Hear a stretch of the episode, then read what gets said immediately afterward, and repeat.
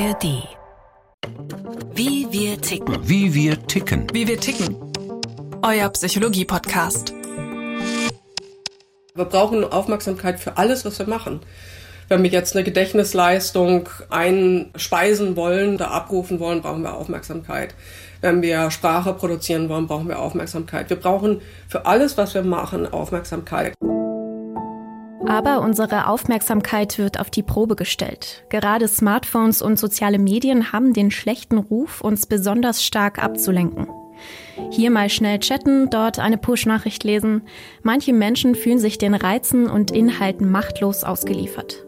Auch das Arbeitsleben wird immer dichter und komplexer, zu Lasten unserer Aufmerksamkeit.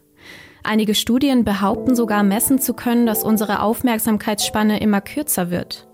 Dabei ist Aufmerksamkeit eine der Grundfunktionen unseres Gehirns. Kann man die überhaupt verlernen? Und wenn ja, wie finden wir sie wieder? Zerstreut, abgelenkt, unaufmerksam verlieren wir die Fähigkeit zur Konzentration. Von Johanne Burkhardt. Hilfst du mir? Dann können wir mit dem Tunnel weiterspielen. Okay? Aus Klo wollten wir auch gedanklich von einer Sache zur anderen springen. Das kennen viele. Gerade Eltern müssen vieles gleichzeitig im Kopf haben. Auch die Mutter Nadja Weber ringt oft mit ihrer Aufmerksamkeit. Das ist was, woran ich gerne arbeiten möchte, was aber wieder schwindet. Wenn wir jetzt so drüber reden, finde ich wieder, ich sollte wieder mehr dran arbeiten, weil ich der Meinung bin, dass das ein Problem vieler ist, weil, ja. Und, ich habe deine Frage vergessen, weil ich abgeschweift Warum bist du jetzt abgeschweift? Weil es so viel ist, so viele Themen. Und vielleicht auch wir, der hier die ganze Zeit Türe auf und Türe zu. Ja. Zu viel auf einmal wieder. Nadja Weber sitzt im Kinderzimmer. Um sie herum liegen Spielsachen verteilt. Zum Schutz ihres Sohnes haben wir ihren Nachnamen geändert. Mit einem Ohr versucht Nadja Weber beim Interview zu bleiben. Mit dem anderen ist sie bei Liam. Seit sie Mutter ist, kann sie sich schlechter konzentrieren. Und wenn ich zum Beispiel mit Liam spiele oder so, dann fällt mir das ein und denke, oh, so eine Küche draußen im Garten, das wäre ja cool. Ich nehme mein Handy und gucke auf eBay Kleinanzeigen, ob es eine gebrauchte Küche gibt. Die gemeinsame Zeit mit ihrem Sohn sei durch die fehlende Kinderbetreuung während der Corona-Pandemie sehr intensiv gewesen, erzählt Nadja Weber. Irgendwann aber fiel es ihr immer schwerer, sich auf das immer gleiche Spielen zu konzentrieren. Und wir waren sehr viel draußen, weil draußen hast du nicht die ganze Zeit die Konfrontation mit, ich muss noch putzen, ich muss noch Wäsche machen, ich muss noch essen, ich muss noch, hat Liam geduscht, keine Ahnung. Solche Sachen. Aufmerksamkeit ist keine endlose Ressource. Wir werden von anderen Personen unterbrochen oder von eigenen Gedanken, abgelenkt durch unerledigtes oder äußere Reize. Das haben spätestens nach dem Großexperiment Homeoffice viele Menschen gelernt. Aber was ist das eigentlich genau, Aufmerksamkeit? Eine Frage, die selbst die Wissenschaft nicht eindeutig beantworten kann, sagt Sabine Kastner.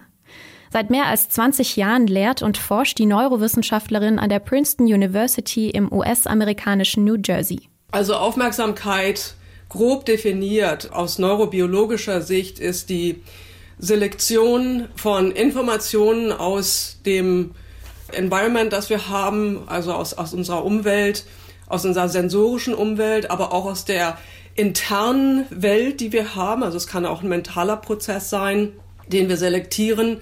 Wenn ich zum Beispiel verschiedene Ideen in meinem Kopf habe, dann selektiere ich eine Idee und verfolge die weiter. Oder wenn mich irgendwas in meinem Umfeld interessiert, dann richte ich meine Aufmerksamkeit dahin.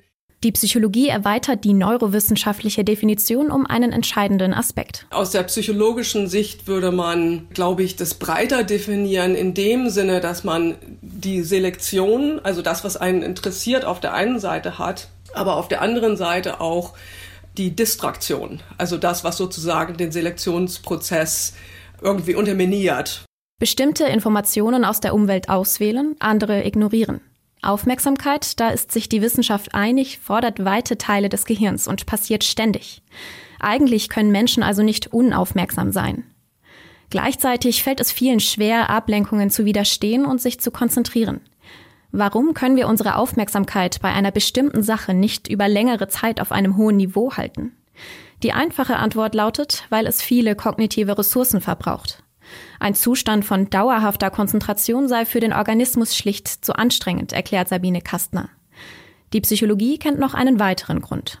Der Antagonist, der immer diskutiert wird, ist die sogenannte reizgetriebene Aufmerksamkeit, die also nicht aus dem Organismus, aus seinen Zielen selbst gespeist wird, sondern die uns quasi durch die Deutlichkeit, sagt man, ne? Fachbegriff ist da Salienz von Stimuli, von Reizen in der Umgebung selbst aufgezwungen wird. Ne? Erklärt Ulrich Ansorge. Er ist Professor für Experimentalpsychologie an der Universität Wien und lehrt Grundlagen der Wahrnehmung und Aufmerksamkeit. Ist ein Reiz deutlicher als das, worauf wir uns versuchen zu konzentrieren, fällt uns die Konzentration schwer. Da ist das Paradebeispiel eigentlich immer der Lärm, ja? also der uns natürlich als schwer auszublendende alternative Informationsquelle bei der Konzentration erscheint, als jetzt reizseitig starker, deutlicher und damit auch die Selektion erzwingender alternativer Input erscheint quasi. Ne? Ablenkungen hemmen die Konzentration, so viel ist klar. Doch ist der Lärm längst nicht mehr die größte Ablenkung. Haben wir mit dem Smartphone eine konstante Ablenkung in der Hosentasche? Nadja Weber kennt das Problem. Ja, also sogar beim Fernsehgucken kriege ich meinen Kopf nicht abgeschaltet. Und konzentriere mich dann auch nicht aufs Fernsehgucken, weil ich gerne auch am Handy bin nebenher, obwohl ich Fernseh gucke. Obwohl die Effekte klein sind, bestätigen bereits mehrere Studien einen negativen Zusammenhang von Mediennutzung und Konzentrationsleistung, vor allem bei Kindern und Jugendlichen. Dennoch stellt sich bei vielen Untersuchungen die Frage nach Ursache und Wirkung. Macht Mediennutzung wirklich unkonzentriert oder greifen unkonzentrierte Menschen einfach schneller und häufiger zum Smartphone? Beide Erklärungen leuchten ein. Doch längst ist es nicht mehr die Nutzung allein, die der Aufmerksamkeit schaden soll. Allein die Anwesenheit eines Smartphones soll unkonzentriert machen, meinen Forscherinnen und Medienpädagogen. Was ich damals auch wirklich geglaubt habe, das, das, muss ja einen Effekt haben, dass wenn dein Handy da liegt oder wenn es dann vibriert, dass das natürlich dein Leistungsvermögen einschränkt, weil du anfängst, darüber nachzudenken, hey, wer hat mir gerade geschrieben? Das ist sozusagen immer eine Versuchung, auch direkt auf dem Tisch im, im, im, Sichtfeld ist. Niklas Johannes ist Verhaltensforscher an der Universität Oxford. Am dortigen Internet Institute erforscht er, wie digitale Medien das Wohlbefinden und die Leistungsfähigkeit beeinflussen. Bis vor einigen Jahren war der Forscher davon überzeugt, dass Menschen unkonzentrierter sind, wenn ihr Handy im Blickfeld liegt. Bis er genau diese Annahme in einem Experiment untersuchte. In seinem Versuch sollten die Teilnehmenden einen sogenannten Stop-Signal-Task bearbeiten. Dabei müssen Sie in der Regel eine Taste am Computer drücken, wenn ein bestimmter visueller Reiz erscheint und nach einem Stoppreiz aufhören zu drücken. Diese Aufgabe ist zwar unkomplizierter als vieles im Arbeitsalltag, dennoch ist sie eine gängige Methode, um die Impulskontrolle zu messen. Und die könnte gerade bei der Ablenkung durch Smartphones eine wichtige Rolle spielen. Die Probandinnen und Probanden wurden in drei Gruppen aufgeteilt. Handy in Sichtweite am Arbeitsplatz. Benachrichtigungen ausgeschaltet. Handy in Sichtweite am Arbeitsplatz. Benachrichtigungen eingeschaltet. Handy nicht am Arbeitsplatz. Und was wir gefunden haben, war nada, nix, null Unterschiede, was wirklich im krassen, Wider oder im krassen Widerspruch zur, zur gängigen Meinung und Literatur stand. Die drei Gruppen unterschieden sich nicht in ihrer Leistung bei der Stop-Signal-Aufgabe. Trotzdem berichteten die Teilnehmenden, bei denen das Handy auf dem Tisch lag, dass sie sich abgelenkt fühlten. Was wir gefunden haben, war eben, dass wie Leute ihr, ihr Handy wahrgenommen haben, sich überhaupt nicht damit gedeckt hat, wie es ihr Verhalten beeinflusst hat. Das heißt, Leute haben sich durchaus abgelenkt gefühlt und haben das auch gesagt. Gleichzeitig auf deren Verhalten, was wir gemessen haben, haben wir null Effekt gefunden. Was uns halt mal relativ vorsichtig zu der Schlussfolgerung geführt hat, dass ja Leute relativ gut darin sind, Sachen zu ignorieren, wenn sie es müssen. Und nur weil sich Sachen ablenken anfühlen, bedeutet es nicht unbedingt, dass sie auch tatsächlich ablenken. Trotzdem müsse man vorsichtig sein, die Ergebnisse einer kontrollierten Laborstudie auf den Alltag zu übertragen, erklärt Niklas Johannes. Wer sich ablenken lässt und der Versuchung des Smartphones nicht widerstehen kann, dem rät der Verhaltensforscher, es ausgeschaltet außer Sichtweite zu verstauen. Denn? Ich glaube generell schon daran, dass sich Handys negativ aus Leistungsvermögen auswirken können, wenn ich denn nach einer Ablenkung suche. Ich glaube, die Möglichkeit, dass einen das Handy ablenkt, das gleichzusetzen mit und deswegen ist es schlecht, ist, ich glaube, die zwei sind erstmal unabhängig voneinander. Das Smartphone lenke vor allem dann ab, wenn einem die Arbeit wenig Spaß mache, erklärt Niklas Johannes. Hat man erstmal zum Handy gegriffen, scheint alles auf eine kurze Aufmerksamkeitsspanne maßgeschneidert zu sein. Die Inhalte werden immer kürzer und dadurch schneller konsumierbar. Die Tagesschau gibt es auch in 100 Sekunden, Tweets in 280 Zeichen und TikToks in drei Minuten. Wie beeinflusst das unsere Konzentrationsfähigkeit? Das ständige Umdenken und Wechseln gehen nicht spurlos an unserer Aufmerksamkeit vorbei. Wir gewöhnen uns daran, vor allem junge Menschen, sagt die Neurowissenschaftlerin Sabine Kastner. Das, was passiert ist, dass wir sozusagen diese Netzwerke auf diese kurze Aufmerksamkeitsspanne jetzt hintrainieren und optimieren. Und das können die ganz, ganz toll. Die Länge der Aufmerksamkeitsspanne ist dabei ganz individuell und stark von der Situation abhängig. Mit einer genauen Zahl in Minuten und Sekunden könne man sie also nicht beziffern, sagt Sabine Kastner. Aber das Gehirn gewöhnt sich an das, was häufig von ihm abverlangt wird. Manche Menschen können sich also deshalb nur kurz auf Dinge konzentrieren, weil sie es unterbewusst trainieren. Die Neurowissenschaftlerin sieht darin allerdings nichts Negatives. Zum Beispiel bei vielen Videospielen, was ich faszinierend finde. Also ich habe einen 15-jährigen Sohn, bei dem ich da viel beobachten kann. Der kann also ganz viel Multitasking, ne? Also sehr viel mehr, als man eigentlich jetzt so sage ich mal per traditioneller Wissenschaft man der Aufmerksamkeit zutrauen würde. Ne?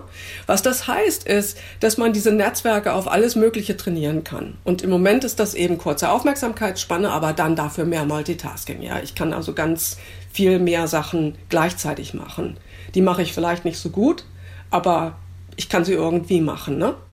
Multitasking. Die Aufmerksamkeit ständig von einer Tätigkeit zu lösen und einer anderen zuzuwenden, ist für das Gehirn anstrengend. Denn es entstehen dabei sogenannte Switch Costs, also kognitive Wechselkosten, die die Aufmerksamkeitsspanne belasten. Die Folge, unsere Konzentration nimmt ab. Anspruchsvollere Aufgaben können wir nicht mehr so gut erledigen. Aber Medien sind nicht allein für die kurze Aufmerksamkeitsspanne verantwortlich. Während sich vor allem jüngere Menschen an Multitasking gewöhnen, leiden Berufstätige zunehmend unter Arbeitsverdichtung und darunter im Arbeitsalltag ständig unterbrochen zu werden. Ein Neubaugebiet in Wiesbaden. Hier lebt Annika Becker, die seit drei Jahren als Mathematikerin bei einer Unternehmensberatung arbeitet. Neben ihrem Vollzeitjob füllen noch eine Menge anderer Verpflichtungen ihren Alltag. Ich mache meinen Master noch nebenher, also an der Fernuni. Und dann habe ich noch etliche Hobbys und auch Ehrenämter, also ich tanze noch und Annika Becker tanzt, trägt den kirchlichen Gemeindebrief aus, engagiert sich bei einem Umweltverein, geht mit Tierschutzhunden spazieren und ist Mentorin für junge Frauen in MINT-Fächern. Ähm, dann bin ich noch Mentorin beim Mentoring Hessen. Das belastet ihre Aufmerksamkeit. Also ich habe tatsächlich immer sehr viel gleichzeitig eben am Laufen, gerade weil ich das Gefühl habe, ich muss immer für alles gleichzeitig da sein und immer alles gleichzeitig regeln und da merke ich schon, dass die Konzentration dann natürlich nachlässt, wenn man halt eben auch noch so viel im Hinterkopf hat und eigentlich auch von Termin zu Termin springt und immer versucht, alles unter einen Hut zu bekommen. Dadurch käme es häufiger vor, dass sie bei bestimmten Tätigkeiten von anderen unterbrochen werde, erzählt Annika Becker.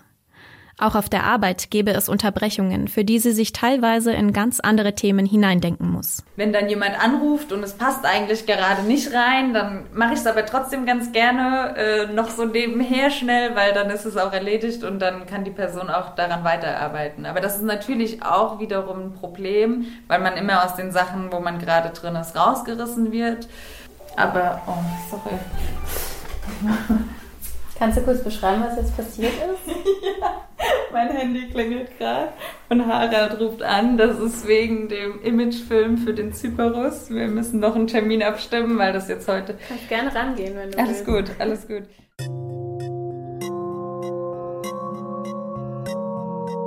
Könnte unsere sinkende Aufmerksamkeitsspanne nicht auch daran liegen, dass wir immer häufiger unterbrochen werden? Eine Antwort kennt Anja Bethke. Die Arbeits- und Organisationspsychologin lehrt und forscht an der Medical School Hamburg.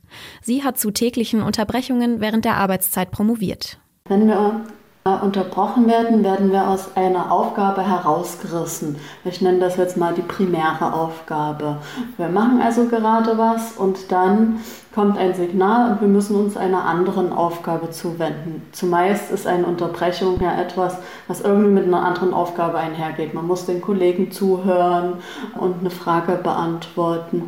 Und dadurch müssen wir einmal die Aufmerksamkeit von der ersten Aufgabe ablösen und sie zur nächsten hinzuwenden. Und noch etwas passiert. Gleichzeitig werden einige Entscheidungen gefällt. Man entscheidet sich, reagiere ich sofort auf diese Unterbrechung oder sage ich, warte kurz, schreibt man sich noch kurz was auf oder versucht sich irgendwas zu merken von der anderen, von der bisherigen Aufgabe oder nicht dann wird man die Unterbrechungen bearbeiten und gleichzeitig hat man so im Gedächtnis, so im Hinterkopf, würden wir vielleicht sagen, die erste Aufgabe. Hat man die Unterbrechung bearbeitet oder verschoben, könne man sich wieder der ursprünglichen Aufgabe widmen, erzählt Anja Bethke. Das ist auch ein Aufmerksamkeitswechsel und Laborstudien haben gefunden, dass das auch einen Zeitverlust bedeutet, weil man sich wieder eindenken muss wo war ich gerade, was habe ich geschrieben, was waren die letzten fünf Sätze in meinem Kopf vielleicht.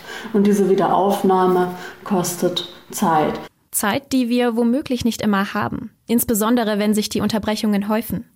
Befragungen der Bundesanstalt für Arbeitsschutz und Arbeitsmedizin kommen zu dem Ergebnis, dass die Arbeitsintensität von Erwerbstätigen schon seit Jahrzehnten auf einem sehr hohen Niveau ist. Die Befragten berichten vor allem davon, mehrere Aufgaben gleichzeitig bearbeiten zu müssen oder bei der Arbeit unterbrochen zu werden.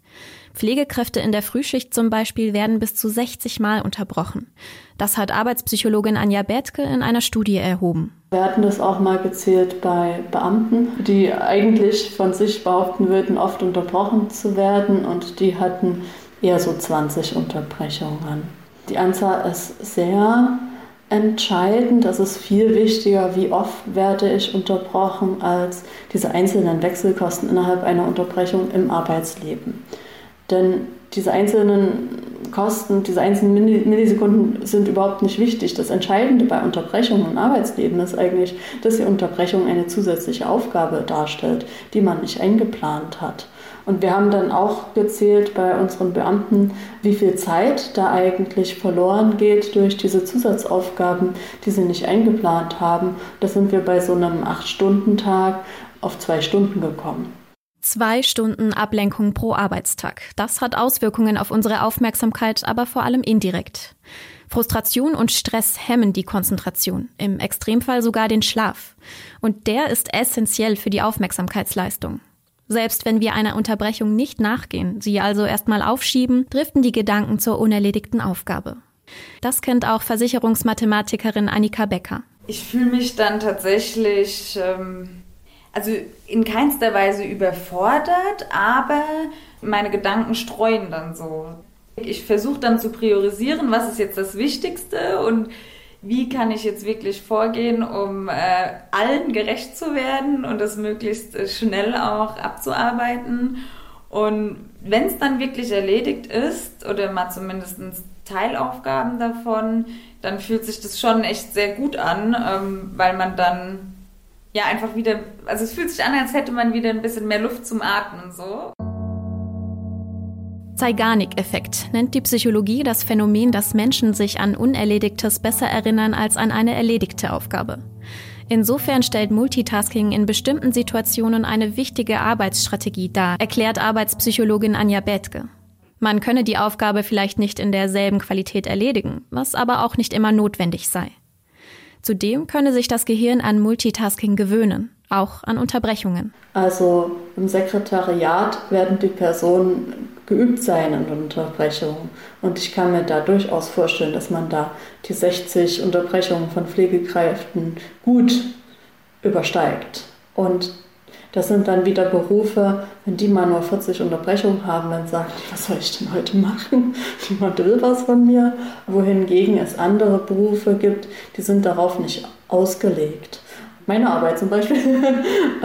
ich habe fünf Unterbrechungen am Tag oder so und an einem stressigen Tag hatte ich acht.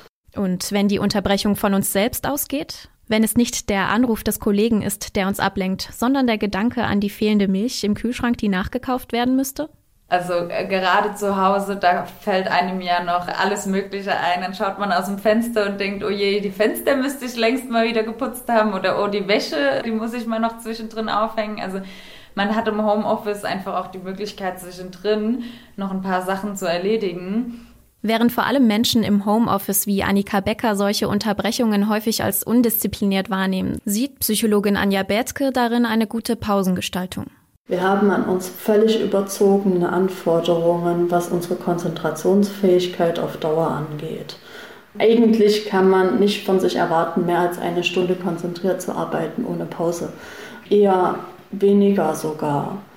Und dann unterbrechen sich viele selbst, gießen dann doch Blumen oder ähm, checken E-Mails oder was man so alles für schöne andere Aufgaben machen kann einfach aus dem natürlichen und gerechtfertigten Bedürfnis nach einer Pause. Zu den richtigen Zeitpunkten sind Unterbrechungen also gut oder wie Anja Bertke sie nennt, Pausen. Zum Beispiel, wenn eine Teilaufgabe erledigt ist. Die Arbeitspsychologin rät nach spätestens 55 Minuten konzentrierten Arbeitens eine Pause einzulegen. Währenddessen sollte man sich mit etwas beschäftigen, das einen anderen Sinn beansprucht. Wer also konzentriert am Bildschirm gearbeitet hat, sollte die Pause nicht am Handy verbringen. Denn für die Konzentration ist gerade Abwechslung wichtig. Doch die Arbeitswelt habe sich verdichtet, so Anja Bettke. Kurze Unterbrechungen, etwa durch den Gang zum Aktenschrank oder Drucker, fallen zunehmend weg, weil viel Arbeit sich heute am Computer verrichten lässt. Das geht zulasten der Abwechslung und beansprucht die Konzentration. Und somit sind eigentlich Beanspruchungswechsel im Büroberuf dadurch ein bisschen weniger geworden. Es wird alles digitalisiert, dadurch werden die Abstände zwischen zwei Aufgaben kleiner und die Abwechslung durch eben andere Tätigkeiten. Und dadurch sind die, würde ich sagen, sind die Konzentrationsanforderungen eher gestiegen, in dem Sinne, dass ich gleichförmiger arbeite, im Sinne von, ich muss mich auf eine Sache auf dem Computer konzentrieren. Einerseits gewöhnt sich unser Gehirn also an die kurze Aufmerksamkeitsspanne, vor allem durch schnell wechselnde Reize, Multitasking und Unterbrechungen. Andererseits verlangen wir von unserer Konzentration auch viel ab. Längst gibt es Lösungen, wie wir trotz kurzer Aufmerksamkeitsspanne in den ersehnten Flow kommen können. Also in einen Zustand, in dem Menschen völlig in einer Tätigkeit aufgehen und Raum und Zeit um sich herum vergessen. Sogenannte Microtasks sollen dafür sorgen, dass Menschen mit Konzentrationsschwierigkeiten bei längeren Aufgaben am Ball bleiben. Dazu werden größere Aufgaben in kleine Teilaufgaben geteilt. Diese kann man dann zum Beispiel auch erledigen, während man ungewollt unterbrochen wird, so die Idee. Zum Beispiel, wenn der Computer Updates macht oder man in der Telefonwarteschleife steckt. Oder man macht in solchen Momenten einfach eine Pause. Um der Konzentration im Zweifelsfall unter die Arme zu greifen, rät die Arbeitspsychologie zum guten alten Bitte nicht stören Schild. Das kann im Homeoffice auch ein Chatstatus oder eine feste Abwesenheitszeit sein, die man mit Kolleginnen und Kollegen vereinbart. Es gibt also Methoden, wie wir trotz kurzer Aufmerksamkeitsspanne produktiv sein können. Und auch das lang verteufelte Multitasking hat angesichts der verdichteten Arbeitswelt seine Berechtigung. Trotzdem befürchten viele Menschen, dass unsere Konzentration dadurch dauerhaften Schaden genommen hat. Bleiben wir in der kurzen Aufmerksamkeitsspanne gefangen? Die Neurowissenschaftlerin Sabine Kastner gibt Entwarnung. Das heißt, dass man dieses Netzwerk auch wieder auf irgendeine längere Aufmerksamkeitsspanne genauso trainieren kann, wenn man das eben braucht, weil das eben jetzt das ist, was, was man eben mit diesem Netzwerk machen will. Diese Netzwerke, und das ist irgendwie die gute Nachricht, die sind sehr plastisch, die kann man in alle Richtungen verändern. Und das ist eben im Grunde auch das, was, was ich also auch immer wieder betone, wenn eben Leute sagen, ja, mit Aufmerksamkeitsdefiziten, das ist alles so schwierig und so weiter. Es ist schwierig, ja, aber man kann diese Netzwerke verändern. Man kann eben auch sozusagen was für diese Netzwerke tun. Aufmerksamkeit lässt sich direkt trainieren, zum Beispiel durch Achtsamkeitsübungen. Dass Menschen, die regelmäßig Achtsamkeit praktizieren, sich besser konzentrieren können, ist bereits durch eine Vielzahl an Studien bestätigt. Die Idee, durch das bewusste Wahrnehmen von Ablenkungen wird die Konzentration gestärkt, indem zum ursprünglichen Fokus zurückgekehrt wird. Zum Beispiel zur Atmung.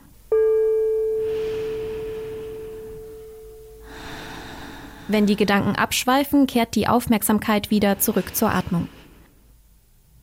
Doch eine solche Umgewöhnung etwa durch Achtsamkeit braucht Geduld und vor allem Übung, wie der Psychologe Ulrich Ansorge weiß. Am besten trainieren bereits Kinder ihre Konzentrationsfähigkeit. Und eine gute Sache ist, dass man das exemplarisch in bestimmten Bereichen erlaubt, einzuüben, in denen das Kind äh, eine Neigung zeigt, Aufmerksamkeit darauf zu richten oder Zeit in die entsprechenden Aufgaben äh, zu investieren. Und ich glaube, dass dort ähm, häufig Fehler gemacht werden, weil die Dinge, die Kinder interessieren, von uns Eltern nicht als Interessen adäquat empfunden werden. Ich gebe jetzt mal das klassische Beispiel.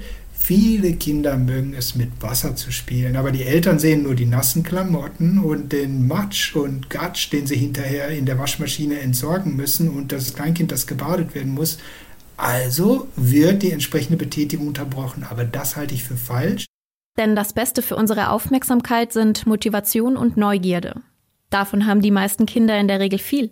Aber was ist mit den Erwachsenen? Wenn man es praktisch aus unserer Perspektive sieht, wo das Kind in den Brunnen gefallen ist, dann wäre das die Stelle, an der wir wieder ansetzen sollten, dass wir versuchen sollten, in uns selbst hineinzuhorchen und versuchen herauszufinden, was uns tatsächlich interessiert und in den Bereichen uns quasi nochmal auf die Schulbank zu begeben, damit Zeit zuzubringen. Das wird als erfüllend erlebt und stärkt auch die Fähigkeit zur Konzentration in anderen Bereichen, weil letztlich als Fertigkeit sind diese Arten von Konzentration nichts anderes als eben Produkte des Trainings sich Zeit nehmen, um etwas zu tun, das interessiert und Spaß macht. So lernt unser Gehirn sich wieder länger auf Dinge zu konzentrieren.